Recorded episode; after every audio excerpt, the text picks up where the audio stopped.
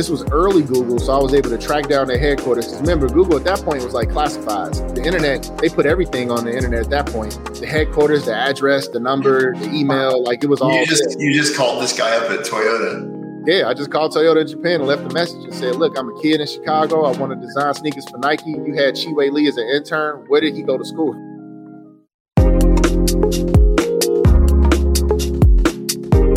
You're listening to Paint and Pipette. I'm your host, Jeremy Utley. I teach innovation and entrepreneurship at Stanford University. Thanks for joining me to explore the art and science of bringing new ideas to life. Let's dive in.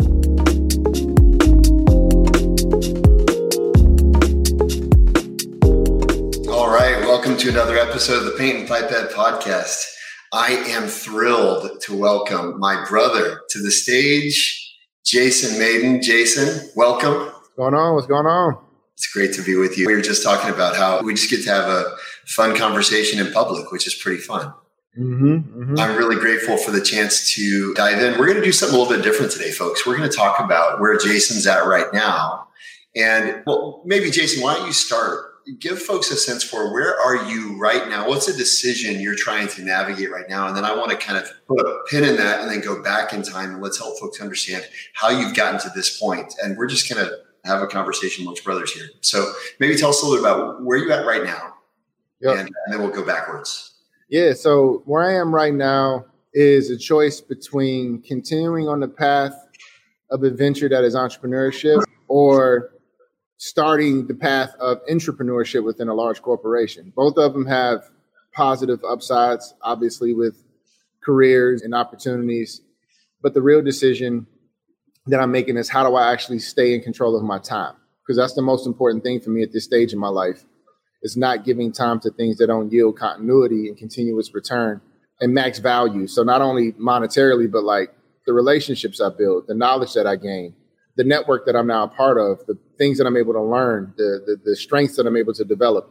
So I'm at an inflection point, and it's an interesting inflection point. But I feel tremendously blessed to even have the presence of options. A lot of people don't even have an option, and I have you know a few of them, and I'm working through which ones are aligned mostly with what I'm being called to do, and then what I think I believe I would enjoy doing. So just to quickly recap, you're at a point where you've got to make kind of an inflection point decision about the next call it five years of your career. Yeah. And I think we titled this session career transitions with for high performers for a reason, right? You're and hopefully now folks get a sense for oh the career transition that's before Jason. As you said, it's an incredible privilege. It's a real inflection point, as you said, because there's trade-offs. And yeah. before we dive into those trade-offs, let's talk about the high performer piece for a second. Let's talk about how you arrived at this moment because some folks may know your background, many probably don't. Can you just trace a little bit of your career journey? And I may just pepper or interrupt you with questions along the way. Fair warning. Yeah, yeah. I would say career started at seven years old when I was in a hospital sick with what could have been a terminal called septicemia, which is a severe blood infection. It was at that moment that I discovered that there was a character named Dr. Lucius Fox in Batman 307, the guy who created gadgets mm. for Batman. Mm. And seeing a person that looked like me, that was analytical and creative, was clearly in control, resembled my father, his characteristics. Like I just became enamored with this idea that, you know, I wasn't limited in terms of what possibilities that I could dream of, right? Because I saw Lucius creating the gadgets for one of my favorite heroes. And I'm like, well, if this guy can do that, then I could do the same thing for a hero that's in real life, which is Michael Jordan. Hey, but pause, pause, pause. Yeah. How'd you get this comic book? Did somebody give it to you while you're in the hospital? Or like, how did Lucius enter your life? Yeah, so it was crazy. So my dad, when he he came home from the military and he was going to school on a GI Bill at Chicago State University, and on the weekends he would play pickup basketball for money. And after we would watch him play and we would hoop also, we would go home and watch the old Adam West Batman. And I didn't know Batman was a comic book character. I just saw it as a television show. So when I was sick, they had this room full of donated books and toys that were part of the children's ward. And so like highlights magazines, Lincoln logs, and there was a Batman, yeah, Batman comic book. I remember looking at it and being like, man, this is what is this? This is crazy. This is Batman. And so I had no clue that picking up 307, that was the first time Lucius Fox ever showed up in a storyline. So it was serendipitous for me to gravitate towards that one and pick that up because he wasn't on the cover. Like I bought a copy of it, you know, when I became an adult. There was no indicator that Lucius was involved, so it was meant for me to find that story and to find him. I just got chills, bro. That's so cool. Okay, so and talk for a second about because you said okay, my hero Batman, but then my hero Michael Jordan. How did you make the leap? Was it because your dad was a hooper, or you're in Chicago? Obviously, the Bulls dynasty era, right? So it doesn't take too much of an imagination stretch to get there. But how did you go from Lucius is gearing up Batman? I want to gear up MJ. Yeah, I mean, Michael. For a lot of us, you know, as much as you know, we had access to him through television and proximity, a lot of us could never afford to go to the game. It's kind of like the Warriors now, right? Like you don't really see a lot of real Warriors fans right. at, at, the stadium because they can't afford it. Right. It's people who look at it as an activity. It was the same with the Bulls back then, right? Like the real fans, a lot of times were middle class, lower middle class people who couldn't get access to the tickets. And if they did, they normally came through like the YMCA or some type of work event and it was nosebleed. So we never really got a chance to see him up close and personal my perception of Michael Jordan is that he was enigmatic. He would drive through the city in a Ferrari wearing trench coats. You know, people would have reports of seeing him at night playing basketball. Like, I saw him play pickup basketball more than I saw him play organized basketball. He's a legit superhero in Chicago. Yeah, yeah. Not even from on the court, but like even his off-court persona. Yeah, it was wild, man. Like you didn't really know. There was always a Michael Jordan sighting, like, oh, he was here at this park playing, or he was here at this school, or he was here and so I just kind of looked at that as modern mythology and was like, wow, you know what? If he is the archetype of a hero, then I could be the archetype of a healer because a hero needs a healer as a mm-hmm. companion. That's how they continue to do what they do. I've always seen myself as a person that's being deployed by God, not employed by man. So I know my gifts are not my own. And even as a kid, I understood like if I'm able to survive, I'm able to make it, then I would dedicate my life for using creativity and service to others. And I did that. Okay, hang on. You just dropped so many nuggets there. Like I don't even know. I can't grab them fast enough. Let's put a pin in deployed by God versus employed by man because I want to come back to that. But real quick, you're seven. You're in the hospital bed. You encounter Lucius Fox. In your brain, you think Michael Jordan, and then you think, if I ever get out of this bed, I want to use my creative gifts. What happened? Yeah, so I was in the hospital for several months. Thankfully, you know, they pulled me back from the grips of death. I had an extremely high temperature. I was fading in and out of consciousness. What I say is I had a chance to experience life beyond the veil of reality. Like at seven, I saw beyond what we call life. Wow. And it, it it changed me. Like it changed my relationship with time and it changed my relationship with what I think is possible for me. How do you mean? Well, you realize that this is a continuum. Like we look at life as a linear progression, right? We go through these stages of evolution and maturation and there's a conclusion. At mm-hmm. seven, I saw that there was no conclusion. It was just a transference of energy. So energy never dies. Energy is just transferred to another state. And seeing that energy transference, I'm like, well, what is the contribution to the zeitgeist that I could potentially, you know, be known for? And at seven, it wasn't, I didn't have the sophistication or the vocabulary, but I, I had the urgency. I had no, at seven, you weren't saying what's the transference to the zeitgeist. I don't believe that. I mean, you know, like according to my teachers, man, I definitely had a lot of words to say to them. It was the age too where I got out of the hospital and I went back into second grade. It was right after that that my teacher told my parents I was broken. You know, I'm neurodivergent. At the time, that wasn't a term. It was if you're a black kid in the inner city and you have a different style of learning, then they put you in special education. So her immediate response is something's wrong with Jason. He's broken. Put him in special ed. But my parents were like, this is awkward because does he finish his work on time? Yep. Is it correct? Yes. Okay, so what's the issue? Well, he seems to be, you know, bored in class. He moves and talks a lot my hmm. parents are like, well, that means that he's not interested in what you're teaching him. It's probably too easy. Have you have you challenged him? Wow. Right. And so my dad, because he was in school in college, he would take me to college with him as a seven year old, eight year old, obviously to be close to his son who had just got out of hospital. But I was learning physics, I was learning industrial engineering, I was learning calculus, I was learning drafting at seven, and I thought it was normal. Of course, you were thinking of transference to the zeitgeist. I mean, this makes perfect sense. It's all coming together for me. Yeah, yeah. So it's wild. My dad and my mom never told me something was hard or impossible. They just said it just takes more time to understand it. But yeah, read this book about physics. And I'm like, I don't know what this means. like, you'll figure it out. And so that was my my way of navigating the world. And I took a liking to math and science and was really, really good at it at an early age. And I think in that instance, in the inner city, people regress to the mean. They always look at, you know, statistically what the outcome could potentially be, and they don't leave room for free will of God. And they just say, well, here's your trajectory based on where you live, what you look like, and your socioeconomic status. Yeah. But I don't know, for whatever reason, my parents were in a position to advocate for me. So they created an alternative, you know, educational path where I went to class, but they sent me with drawing books and sketchbooks and math books that were supplementing what I wasn't getting in elementary school. So that teacher said Jason's broken. Did your parents' advocacy change the teacher's opinion, or did it change your opinion of the teacher's? In my books, I wrote a chapter about what happened. So I knew my teacher consciously was labeling me as, as cognitively dysfunctional. This is terminology she used. Summarize it as saying I'm broken. So I drew a picture with a kid standing on a pedestal with his middle finger up saying F you because I consciously knew, like, lady, you, you making things up about me. Now, I didn't intend for her to see this picture. Mind you, at seven, this is me just rebelling. On his shirt, there was a little rocket. At that time, I wanted to go to the Air Force or I either wanted to go to NASA. Like, I couldn't decide. I was like, oh, my brother wants to be an Air Force pilot. Every kid has that dream of flying. So, you know, you draw rockets and planes. Mm-hmm. It was a combination of the fact that the kid on the pedestal had his middle finger up. I don't know why, like where it came from. That, that was my way of rebelling against her.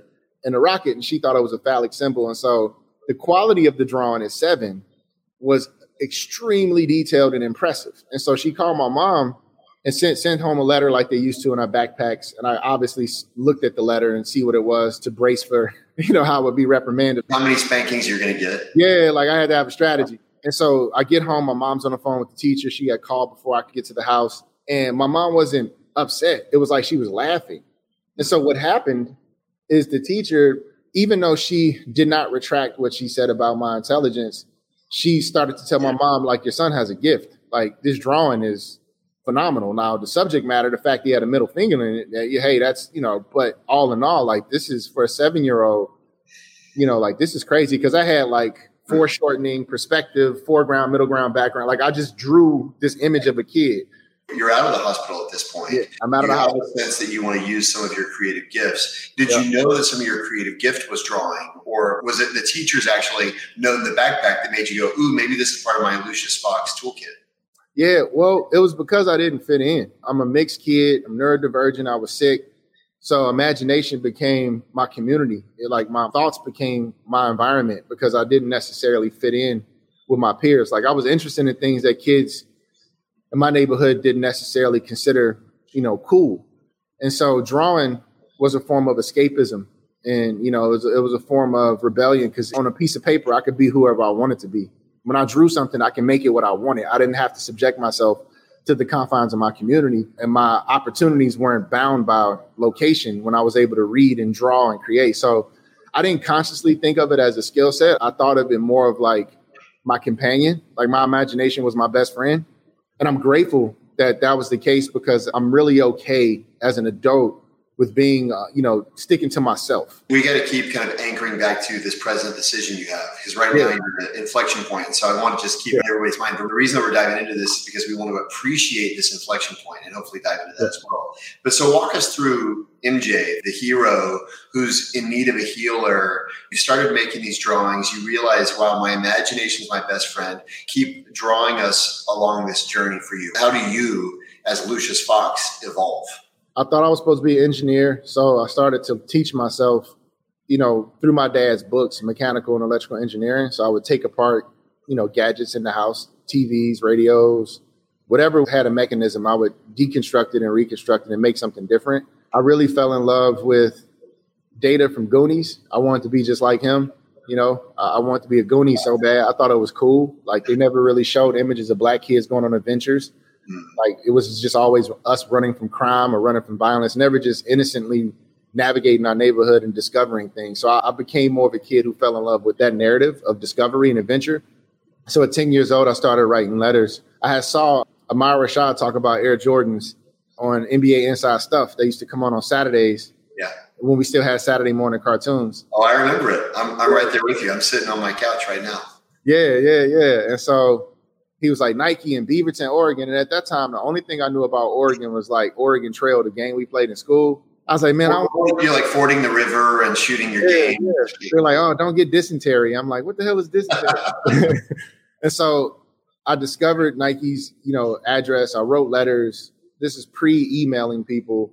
And I just continued on this path of trying my best to stay in front of him. And it was at the age of 14 where my life took a turn. I saw my friend get shot in front of me, and I ended up spending a insane amount of time after going forward at Foot Locker sketching shoes because that gave me safe passage to go home by having that delay in time. Meaning you would kind of take refuge at Foot Locker and you'd yeah. be drawing because you didn't want to be in a dangerous situation. Yeah, I just didn't want to have to walk home with everyone else. So I, I spent two, three hours after school because practice was in the mornings for football. So after school was just more of my own time. Yeah. And I was a good student, so I didn't really have a lot of homework. I finished it before I went home. So I would sit there and sketch shoes for two or three hours and then walk home once everybody had, you know, dispersed. And I started to meet people from the industry just by just being there, you know, sneaker reps and, and merchants and people bringing in new samples. And so I started to have access to the industry simply because of just being, like I said, in, in, proximate to where these conversations were happening. You've heard of mall rats, so you were a locker rat. I was a locker rat. Yeah, yeah, yeah. I was a gym rat and a locker rat. I was working out, training, and drawing sneakers. Like I was in the art room in the gym, in the weight room. That was where I spent like most of my time. That's great. It was interesting because that moment of discovering that my talent actually had a label and a talent and a value ascribed to it gave me confidence that it wasn't just a hobby, that I actually was heading in the right direction. And I had a teacher, Mr. Summers, my junior year. Come back to Mr. Summers in a second. How did you find out your talent had a label? Well, I found out my talent had a label because of Mr. Summers. Okay. Uh, yeah. So, so my freshman year, actually, after I saw the incident with my friend, Mr. Summers was like, "Hey, I need you to stay after and airbrush." You know, so he would let us make money by airbrushing our friends' shirts and clothes. That was how I made my money: cutting hair, shoveling snow, cutting grass, airbrushing jackets. And so it was one day we were sitting there, and he had his wallet on the desk, and it was like full of receipts and money. And I stare at it because I was like apprehensive to walk into the room and be alone with his wallet. And I was like, Mr. Summers, like, yo, what are you doing? Like, do you know where you're at? Do you know who we are? And he was like, What? You're a kid. You're not a criminal. Shut up. Like, get out there and keep drawing. Like he said it so fluidly, like he didn't even hesitate to mm-hmm. like stop and think of what I was saying to him. He was like, it was absurd for me to consider myself a criminal simply because of where I was at. He was an older white male, didn't come from the south side of Chicago, was driving in from Indiana, volunteering his time. And he was like, Bro, you're not a criminal, you're a kid. Like, what's wrong with you? Why are you tripping? Like, do you know what you can do? Like, look at your talent. Like, you're not a criminal. What's wrong? Don't ever. And like, he was pissed that I thought that he would think I was a criminal. Wow. So that was my first interaction with like realizing like how society plays a devious trick on inner city kids. You didn't share that same view that he shared. Like, talk to me about the view you had versus the view that he shared with you. Well, I mean, the reality is, sorry for getting emotional. It just pisses uh-huh. me off that people don't watch what they say to kids. The reality is that I thought that. I thought it. I thought that my life was dispensable because that's what you're told. You, you know, you're told like after second grade, this is the wild part. They did this thing in Chicago public schools, and it's taken me years to heal from this. Where they had us sit in a room, all the boys, and they said, "Look to your left, look to your right." One out of three of you will be dead in jail by the time you age of 25. And I'm like eight years old.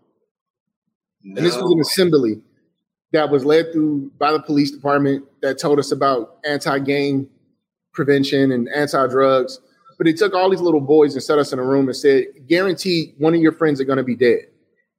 And all of us are looking like, are we going to be the one? So at eight years old, our life was on a, on a clock. It was up against this fictitious mortality or this fictitious expiration date simply because of where we were born. So all of us were making decisions not for the long term impact, but for the short term benefit of saying I was here. And so when you're 14 and you've been told, okay, you're dying at 25, that's 11 years from that moment. Right. So I'm like, well, what do I do with the, with the 11 years I have left? You got to live a whole lifetime. But then you've got this idea implanted from the time in the hospital, right? You're seven that this is a continuum anyway. There's transference anyway. How did you kind of reconcile talk at 14 yep. saying I've got 11 years left, and then this sense at seven that there's a continuum here. I have to be deployed by God. Honestly, I had no choice. Like I'm not a quitter. You know what I'm saying? I don't quit. I don't run from a fight. Never was raised to take a step backwards. If I see an injustice or I see something that's wrong, I run towards it. And I knew in my heart that what they were saying about my life was wrong. And I wasn't necessarily trying to prove them wrong. I was just trying to prove God right. Like, all right, you kept me here for a reason that changed a lot of my trajectory because even though that was going on and I had my own at that time unaddressed PTSD and anxiety and depression, like I didn't know what it was called. You know, you just kind of felt it. It was this nudge in my spirit to just keep trying, like keep going, like don't like for whatever reason I couldn't give up on myself. A lot of it was reinforced through my friend who did the violent act. The other friend survived, thankfully, barely, but thankfully. And I saw him at a gas station years later because my parents eventually took me out of that high school and transferred me to a high school in a, in a better neighborhood my senior year, which sucked because it's like you go to high school for three years and then boom, senior year, you get pulled out. But it was a matter of safety. My sister was going into freshman year and they didn't want her to deal with anything. At the gas station, I ran into the friend who did it and I was pumping gas in my mom's car. She had a Dodge Intrepid at the time. It was like the nicest car we ever had. It was a used vehicle, but it was like so nice to us. And I feel somebody poke me in my back and say, "Give me your wallet." And I could tell it was him. I heard his voice, and I'm like, "I'm like, bro, what are you doing?" And we started laughing. He had it was his finger and stuff, and he was like, "Look, dude, I'm gonna tell you something. I'm gonna die in Chicago. You're not. Don't come back around here." Like he was that blunt with me. Like, don't come back around. Like, I know this is your neighborhood. I know we're all here. All your friends are here. But Jason, you're different. You're different. You started establishing some connections by being the locker rat, the gym rat, locker rat, art rat. You hear this input from your friend, get out of this neighborhood. How did you reach escape velocity, so to speak? What was the trajectory? Man, so senior year, I got to my new high school and I met the principal and I met my coach. I stopped playing football. I only ran track and field and threw shot put because I was like, man, they were a weaker team, and I was like, I'm not playing for a rival. I, you know, I'm a loyal dude. I was pretty much done with high school. I basically would spend my summers taking classes. So I was done with high school like 15, 16 years old. So I was just going to school just to work out and like hang out with my friends. I didn't need credits. Junior year, I was done. I was going to be redshirted and go to college and play football. So I've been basically had to sit out for two, three years would have been like a seven year senior because I was so young going to college. It would have been ridiculous. So continued on in high school, get there, meet the principal, meet the coach. They both played in the NFL and they became like like great mentors in terms of like, yo, you know, you should really think about the talent that you have and where it can take you beyond the field. And during that time period, I was dead set on like, nah, I got to get to this is the way I'm gonna get to college. My parents can't afford it. I'm just using this as a means to an end. I had no desire to go to NFL. I'm like, I'm just good at it. Not, I didn't, wasn't where I wanted to be, but I was good at it. Then I was hit by a drunk driver and messed up my shoulder. So, yeah, my life is like Odyssey. That's how I know like I'm supposed to do something purposeful because I'm like a real life tale in an Odyssey in the Iliad. Like I'm part of that, like Chicago Iliad. And what was interesting was I could have continued to play, but it gave me pause to think about what I wanted the rest of my life to be like. And they found an article of a kid because I had always continued sketching shoes like I was doing. And they found an article of this kid who had an internship at Toyota. And it mentioned that he also interned at Nike. And it was during the, the auto show in Chicago when auto shows were still a big deal in the Midwest because of Detroit. So the Chicago Auto Show was like the preeminent convergence of culture and technology and, and just and that was my way of seeing the world was through car design. So they found an article. They said, look, you need to call Toyota and figure out where this kid went to school. I didn't know about international time zones. Research is clear that our first idea probably isn't our best idea. That's true for you, me, as well as your organization. But that first idea is an essential step to better ideas. So, how do you improve your idea flow? That's my passion and the work I do with organizations. If you'd like to explore how I can help your organization implement better ideas, let's talk. Check out my website, jeremyutley.design, or drop me a line at jutley at jeremyutley.design. Let's make ideas flow better. So this was early Google, so I was able to track down their headquarters. Because remember, Google at that point was like classifieds. The internet, they put everything on the internet at that point. The headquarters, the address, the number, the email, like it was all. You just there. you just called this guy up at Toyota. Yeah, I just called Toyota Japan and left a message and said, "Look, I'm a kid in Chicago. I want to design sneakers for Nike. You had Chi-Wei Lee as an intern. Where did he go to school?" that was literally the message. The voicemail. Please call me back at 312. yeah, call me back. And they called me back on our Sunday, their Monday. And we finally get on a call like a week later, and the guy tells me, Hey, how old are you? I tell him my age. He was like, Well, here's the deal. the average age of an industrial design student at this point is like 25. Most people get a degree and then come back to go to ID. So here's what I suggest go to CCS in Detroit because you have two choices Art Center in Pasadena, CCS in Detroit. From Chicago, if you fail, it'd be an easier drive home than a flight home. And it was just like that blunt. And I was like, all right, cool. That's logical to me. So I drove to Detroit when my parents convinced them to take me there, negotiated my way into the school because it was past the admissions date. I had a portfolio full of illustration and graffiti, but my grades were stellar. So I was able to go in and let them know, like, look, academically, I'm sound. I didn't grow up in an artistic family that gave me preparation and training, but I have a work ethic. At this point, you're also you're still sending letters to Nike. I'm just I'm still I'm sending letters to Nike. Parallel paths in my mind here. So yeah, I'm still sending letters, like still calling, still everything, like still just trying to figure out how to get there. So I tell them exactly what I, you know, said, like, hey, I want to design sneakers at Nike. This is my journey. This is what I've done. I've been calling since I was 10, writing letters. I heard that they this word internship, like that's what I'm here to do. And Chiwei went to Nike as an intern and he went here. So I want to go here too. And they were like, well, you can get in, but you have to double major because if you fail out of ID, you need a major as your backup. So I, I had to minor in graphics and illustration, but major in ID and ended up my freshman year, I wasn't at the bottom of the list. I was in the middle. wasn't great. wasn't good either. Either that summer between freshman and sophomore year, same thing. Applied to Nike internships, got rejected. But I came home and did a thousand sketches a day because Michael Jordan shot a thousand jump shots to improve his free throw percentage and his three point shooting. So I figured drawing is just muscle memory.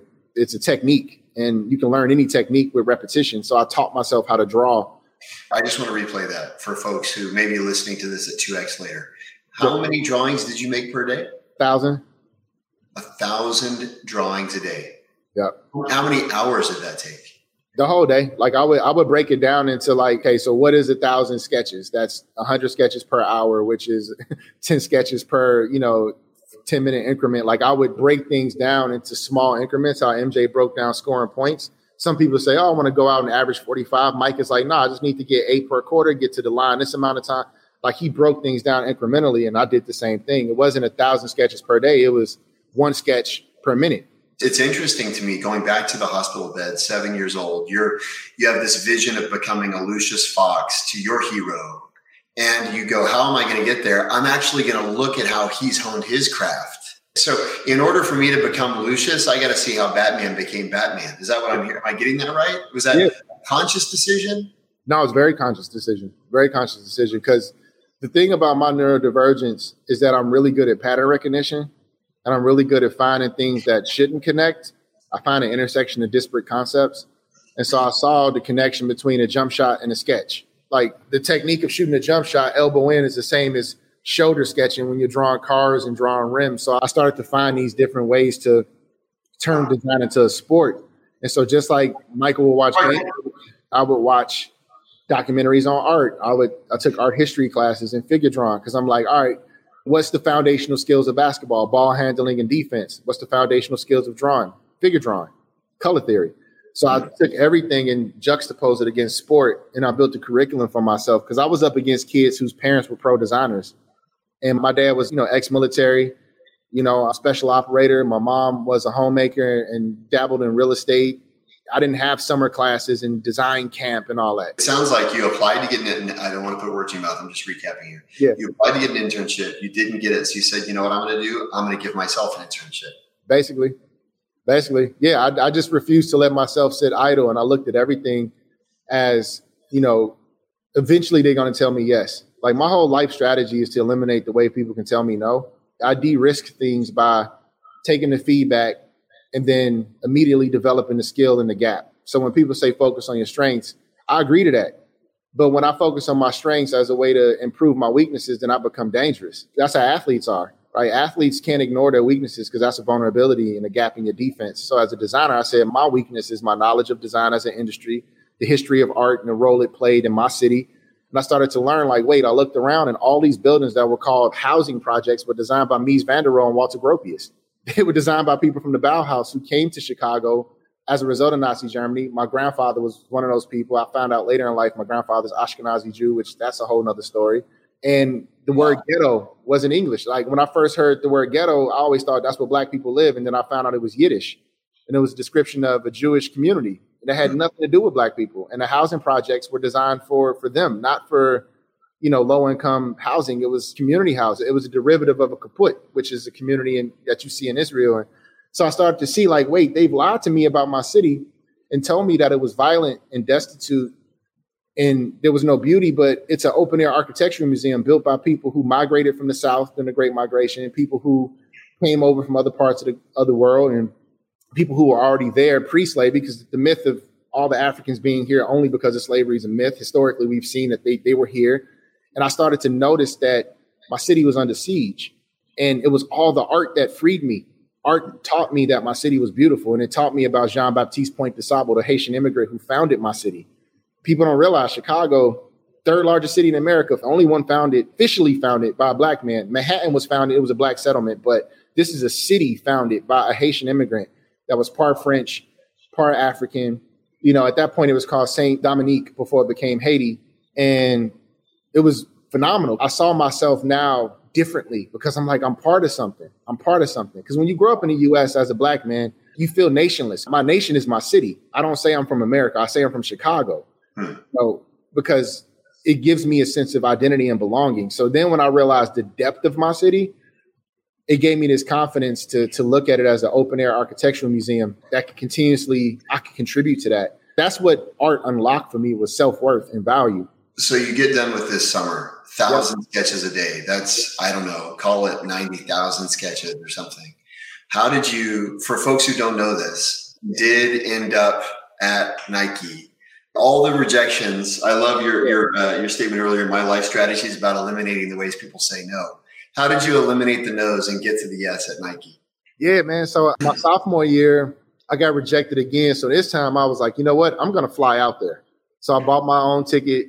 I flew out for a weekend and I just walked around campus because I'm like, you know the story of David and Goliath, right? Most people think that David wasn't necessarily prepared he was just this sheep herder that had no skill, and Goliath was this beast. Goliath was actually slow and sluggish, had to be walked onto the battlefield with two people holding his hand. And the only way that Goliath was able to win is when you ran up on him and you fought him because now he can fight you in close proximity because he couldn't see. And David realized that David was he was a sniper. The slingshot was a weapon of precision. Right. And he was trained to hit lions running at him at full speed. So Goliath was an inanimate object at that point. He was just a sitting target. So I had to go and stand in front of Goliath and see if it was really scary, if Nike was really that big, if Nike had the ability to control my God given destiny. And I got there and I realized it wasn't. It was mortal just men. A bunch of people. That's just all. a bunch of people, just mortal men. And that gave me this confidence that I will be here. I've paid for at least a couple tables, all the shoes I brought. I was like, man, you know, so I took I took a picture of the campus and I went back to my dorm room. I put it on my ceiling. So it was the first thing I saw when I woke up, last thing I saw when I went to sleep. And I continued on that path of just writing letters. I didn't realize I needed to be a junior in college. That was the only thing that no one told me is that you need to be a junior to get an internship at Nike. Okay. So it never came up. So I just thought like, all right, I'm gonna keep applying. And eventually got in touch with the proper recruiter, ended up becoming Nike's first black industrial design intern and Jordan Brand's first design intern. And when I got there, I, I, didn't realize I was the first until the end of the summer. And then I told myself I won't be the last. I can't be. So my whole mission at that point became how do I give people access to this thing? Because I've lived my childhood dream. Like I grew up, I said I was going to do it, and I did it. So now I'm like, how do I help as many people as possible climb their first mountain? That's been my mission ever since. Did you get to meet your hero? Yeah, on my first day of my internship, it was so weird. okay, okay. Well, why was it weird? Why do you say that? At that time, design wasn't necessarily a well-regarded discipline at Nike. We didn't have representation in the C-suite. We didn't have a budget. It was kind of just stuck underneath merchandising. So when you're a design intern in the adrenaline program back then, it was cool, but it was cooler if you were in timing and vision because that's when Nike was doing the watches, the Triax watch, and then like, so if you're going into footwear, like it's cool. Like you were a nerd, right? Like sneaker geeks, like we had basically just WordPress sites where we were just going in blogs and just talking about sneakers and trading them, you know, and meeting up with people all around the world. So it was a very niche, nuanced community. So it wasn't as cool as it is now. So I had to give that context. So I get to Nike and they give me a map and they say, figure out where your desk is at. Now, naturally, you would think Jordan brand would be in Jordan's building. It wasn't. It was in the fourth floor of the Jerry Rice building in the back corner of campus. So like the furthest part of campus away from senior leadership. So that tells you at that time. Yeah, your proximity to senior leadership says what what value the organization places on you. Yeah, exactly. So they were like, Michael's getting ready to retire. Kobe's, you know, potentially going to come over from Adidas. LeBron and Melo are two years away, three years away from coming. Like, we don't need this guy. No one's going to care. So it was a very interesting time because Jordan Brand was just a shoe. So it wasn't a full powerhouse like it is today. I finally figure out that it's the Jerry Rice building.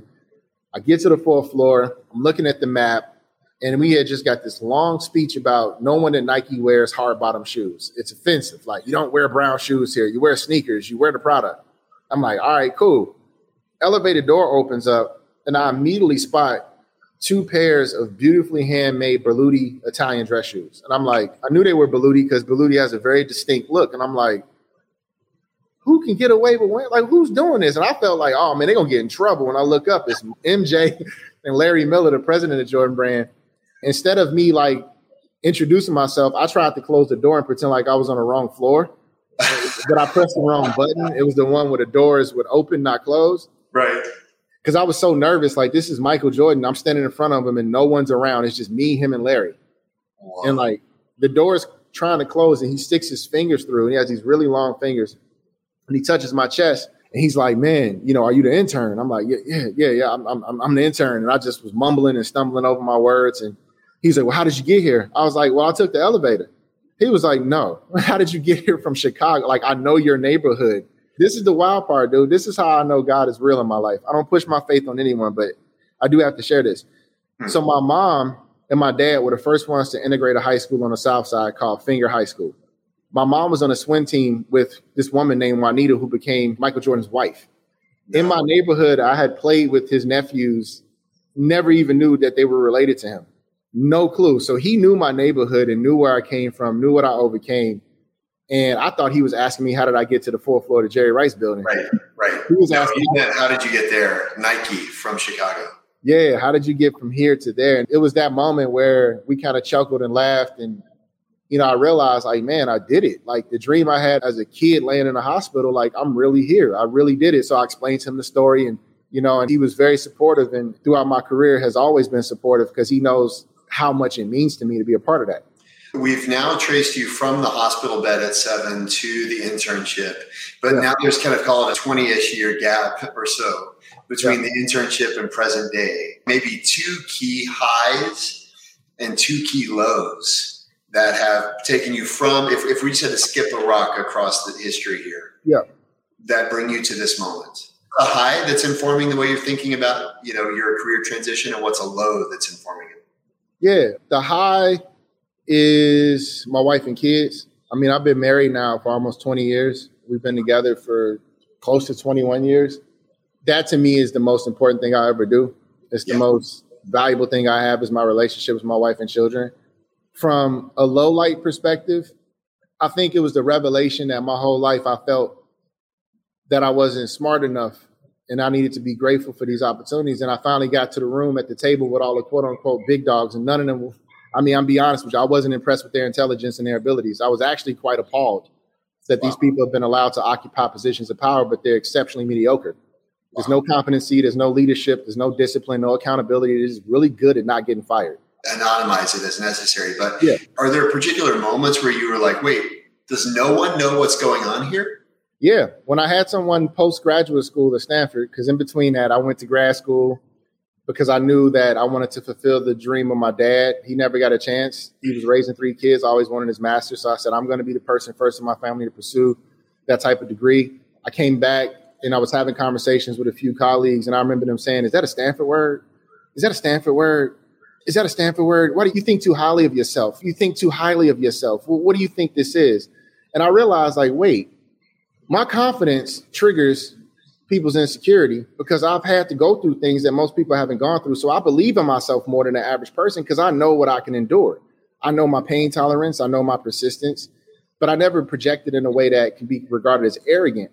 But regardless, it until the Stanford brand kind of came onto you that all of a sudden people go, they had something that they could point at that, yeah, that, you know, they could rationalize why you're yeah. different.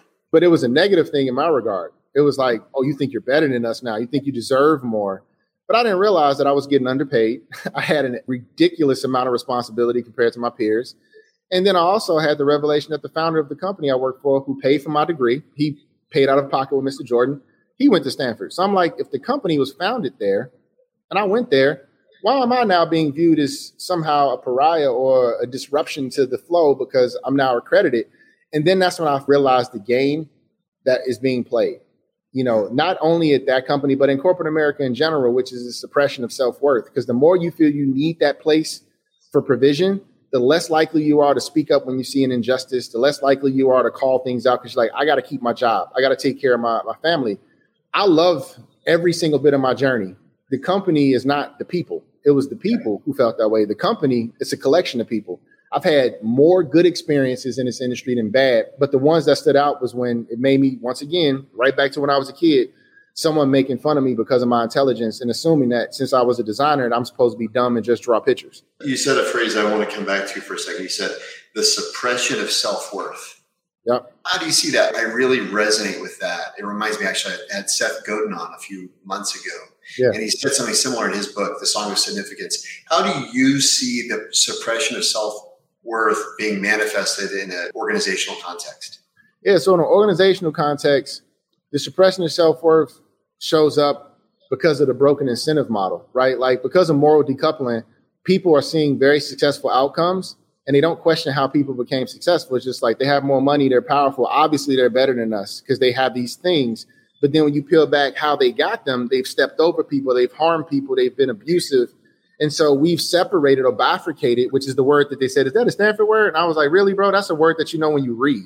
This mm. has nothing to do with a degree. We've bifurcated accountability and leadership from the behaviors by which people exemplify to get to that position of leadership because we just care about the end result. When you see that happening and you see a person who speaks up and then they get hammered or they get pushed out or they get strategically transitioned out of a company by giving them jobs they hate so that they quit, which happens a lot in corporate America. You don't get fired, you just get put in a job you hate, so you resign. Right. right. Which is a psychological trick to break your will and teach you don't speak up again. So when you see that happening to a lot of talented people, you start to realize like, wait, this is a game of mental fortitude, chess, and understanding that this is a transaction. This is a business. I'm providing a service. They're giving me a fee for that service. This is not an indicator of my life or my worth. This is literally a business transaction in the form of employment. And the moment I realized that, the freer I became because I'm like, I can do this transaction in any industry with any company. I don't just have to get valued here. I can go anywhere and get value for my contributions if I continue to up my game. And that freed me from looking for approval from an organization. Because remember, in society, the only way that we show our value within a hierarchical structure is through the titles we hold. And tribal structure is through the way we dress, it's the endowment. So in modern society, it's our resume. That shows my worth and my hierarchy within my tribe. So if I don't have the big job, the big title, do I really have worth? And then you compound that by the narratives that are very divisive and hurtful of hypermasculinity, where I not only have to have a big paying job, but I got to be in control. I got to be part Tupac, part Carlton from Fresh Prince. I got to be a gangster that's smart. I got to be this. It's like this weird. I have to be everything and nothing at the same time to be considered a man in America today. And so I stopped subscribing to that mindset. And that's why I label my memoir the speed of grace. Because I realized I was moving at the speed of God's grace, not the speed of anybody's you know stereotypes or expectations or the market. I made decisions based on you know, what I believe I was being called to do, even if it didn't make sense to the world, it made sense to me. That's been the helpful way that I've navigated. Now we can come back to your comment you made earlier deployed by God, not employed by man. Can you talk about the difference between those two orientations towards work? Yeah. So if you're not a person of faith, the way that I would describe it, and it's okay, I think people need to realize something. Let me explain something. The faith community right now is going through a crisis because you have a lot of people that say they believe, but then they're the most abusive. Those are not people who believe. Those are false witnesses. Those are the people who do not understand the law of unconditional love and that we're not supposed to be judgmental towards anyone because we already have our own battles to face. So let me preface what I'm about to say with that. So the reason I say deployed versus employed is a very simple concept ownership versus stewardship. When you are employed by man, you're worried about ownership. What can I control? What do I get? What do I but when you understand that this is all entrusted to you by God, then you become a steward of it. What can I do with it? How do I build something that then provides value for people that come after me? How do I keep this thing that I value, you know, pristine and beautiful and, and inclusive. So that mindset shift from employment to deployment took me away from ownership to stewardship because ownership is a function of scarcity mindset. When you grow up in the inner city and you don't have a lot, you're told, hey, man, you, you got to get it how you live. You got to hold on to it. If you have a lot and you grew up in a, in a nice neighborhood, you're like, I have an expectation to live up to. I have to maintain it. I have to sustain it. So trying to get it and trying to sustain it are equal but opposite reactions to poverty and wealth. And I've seen that when I realized, like, wait, some of my friends who grow up wealthy, they have way more stress and anxiety than I do because they got to maintain an expectation. Yeah. There's no expectations for me except for the ones I place on myself. So my obstacles, you know, I have to overcome through work ethic. There are obstacles, they have to co- overcome through, you know, getting that subconscious voice out of their mind that they'll never live up to their mom or dad who is highly successful. And then that's when I realized, like, wait, man, if I let go and I stop telling myself that I own anything and I'm a steward, I don't covet much. I don't care if things don't work out because I look at it as all part of this fluid experience that's going to lead me to where I'm supposed to ultimately be if I trust it. Yeah. So that's what I've done. I, I just trust the process. So this feels like we've kind of culminated perfectly now to your inflection point. And I'd love for you to talk about those two components that you just recently spoke about. One is stewardship, and then the other is the moral decoupling that takes place in organizations. Yeah. So stewardship, decoupling, that's something that folks are resonating with in the chat, I can see. How do those two principles or insights have bearing on your decision to do I entrepreneur or entrepreneur? I think anybody who's probably paying attention is thinking is like, why is entrepreneurship even an option to Jason, given all that you've said about the kind of moral hazards of organizations? So talk about what is the allure in terms perhaps of stewardship versus what's the danger in terms of decoupling? I look at it like I mentioned earlier, I don't fear anybody. I don't fear anything. Like the stuff I've seen in my life, like I do not walk around with scared of any situation. And so when I think about going back into corporate America, I believe that if I am called to go back into these positions, it's because there's been a dereliction of duty by the leaders that have espoused these ethos to these young people and they've abused them. They brought them in, built up their hopes, and they squash them. They bring them in, tell them that we need you because you're a consumer, and then they don't listen to their insight. They bring them in, they undervalue their talent, and they overwork them. And so I feel like if we're not going to teach people how to be great leaders by showing what leadership looks like within organized structures, then we almost can guarantee a generation of people that look at us and think like we're heretics. We don't believe in what we say we believe. It's do as I say, not as I do. And that's what the generation after us is looking at.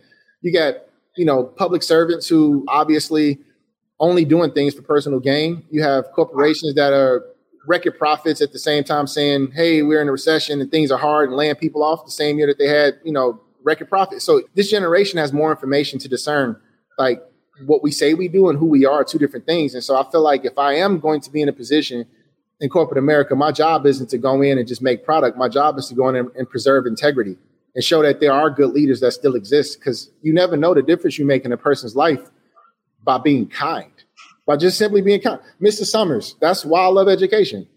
If it wasn't for him just saying that, I would not be a person that would stay in the classroom. Like I would have had never thought that education would be for me, but I, I had a great educator that said something to me that changed my life. And I feel like that's what great leaders are. You mm-hmm. know, you meet a person at a certain point and say that thing to them that helps them unlock their full potential. And I care about that. So whether or not it's being asked to do the entrepreneurship thing, which a lot of times it just feeds your ego, and it's, you can say you run your own company or going to a corporation. It's just more or less like, am I able to serve people in this season of my life in a way that I feel good about, you know, and provide value for my family and be able to take care of my parents as they age and be able to take care of the needs of my children as they pursue their dreams and goals. So the decisions I'm making have nothing to do really with if it's a cool resume bullet point. It's more about establishing a sense of, you know, peace and stability for the people that I love and that I want to care for. So you said uh, one key phrase that you just used. You said in a way that I feel good about. Mm-hmm. And what I would love to know is what are you aware of, whether you're measuring or not? What are you tuning into to know whether you feel good about it? Yeah.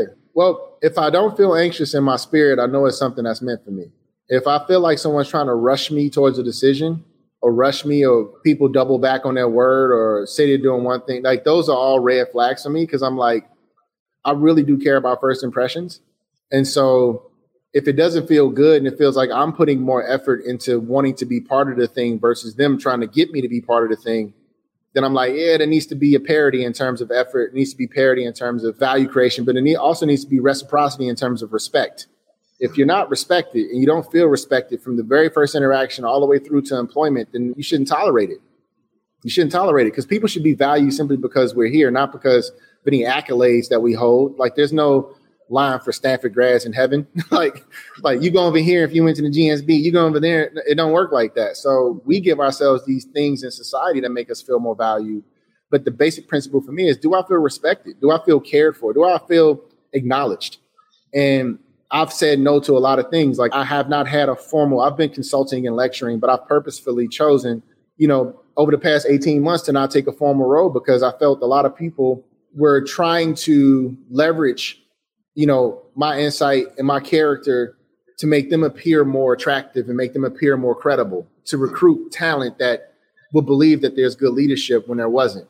And I peeped that game and I'm like, wow, I have to be really careful about who I allow to benefit from the power that I've been given by God, by the mm-hmm. reputation that I've built. Because a lot of times, you know, a lot of organizations, it's optical. They want to borrow a person's power when they bring them in to make it look like they're actually solving their internal problems when they're not. Right. And so I've been very, very hyper aware of not caring about what they offer, the money, the power, but what problem are you bringing me in to solve? Because if the problem is that you don't really care to help people and you just want a person that is on a leadership team that looks like they care, then I don't want to be a marketing tactic. I don't want to. If you really want to do the change, you really want to build an organization that matters the things that we learned in grad school, then you want to bring me in to help start from the ground up, serving the least of these. From the janitor to the CEO, they all need to feel loved and appreciated. Because that's the style of leadership that I carry. I'm an enlightened leader, not a servant leader. Servant leadership has been beaten into the ground, and people assume it's this weak, meek leader who just doesn't know how to make a decision.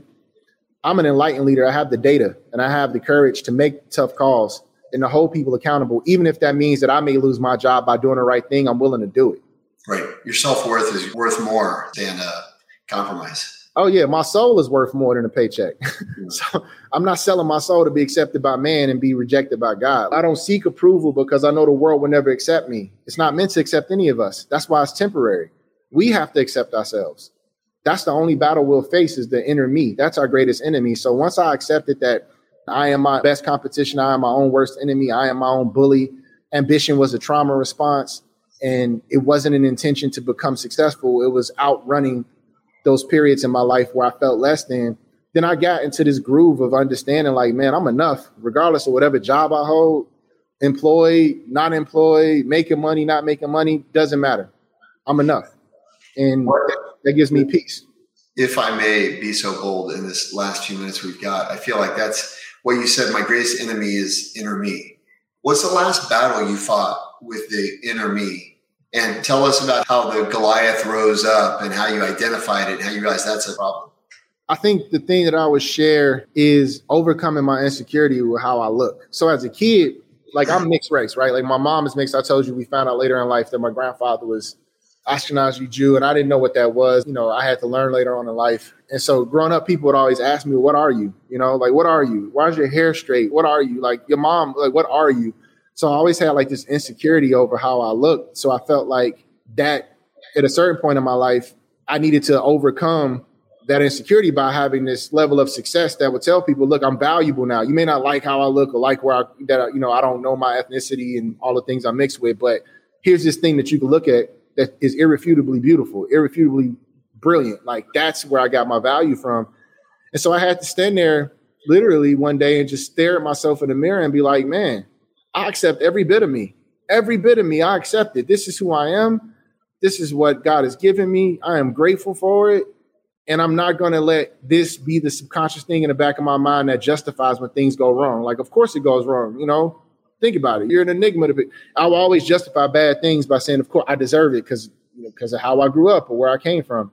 So I, I had to overcome that, you know, through therapy, through prayer, through, you know, writing my book. It helped me to release all those thoughts that didn't serve me and serve my highest good when I was able to to see it because you can't conquer what you don't confront.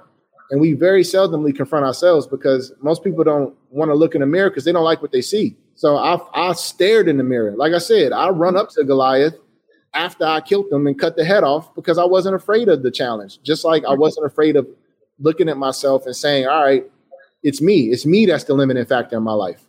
There's no external thing stopping me from being anything I want to be. I don't believe in that. I believe I'm unlimited because my God is unlimited. So why would I place limits on something that is unlimited? And that broke me free by realizing like I don't have to have low expectations of myself. If anything, I got to have higher expectations of God. Yeah. That's it. Yeah. You said something to me that I told you before we started recording or before we went live. I mentioned at a kind of key juncture in my life a few years ago. You reminded me that everything comes from God. And part of my inner me is thinking that, you know, it all rests on me, it all depends on me. And so I can attest, you know, as someone who's benefited from your leadership and example, that you're battling these battles for yourself is a blessing and uplifting for the rest of us. So thank you so much. All good, man. This is part of the journey. You know, we got to share these stories because, you know, success, it doesn't look like what people think it looks like. Neither does failure. And both are beautiful. When you embrace it, it's just part of your narrative, man. So that's it. That's my journey. Yeah, it's beautiful. We're excited to see where you land. We're excited to keep following. If you may, I thought of the uh, chili ad I, don't know, I don't know if that's exactly it, but like the ongoing saga of the chili ad is yet to wrap, but we're excited to watch as the journey unfolds. We're grateful for your leadership and example. Thanks so much for joining us today, Jason. Thank you, brother, for having me, man. Appreciate y'all for tapping in.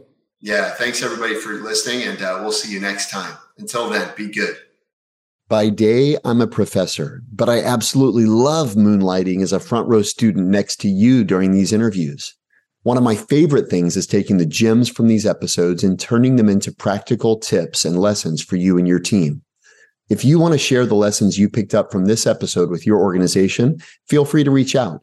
I'd be thrilled to do a keynote on the secrets that I've gleaned from creative masters or put together a hands on workshop to supercharge your next offsite adventure. Hit me up at jutley at jeremyutley.design for more information.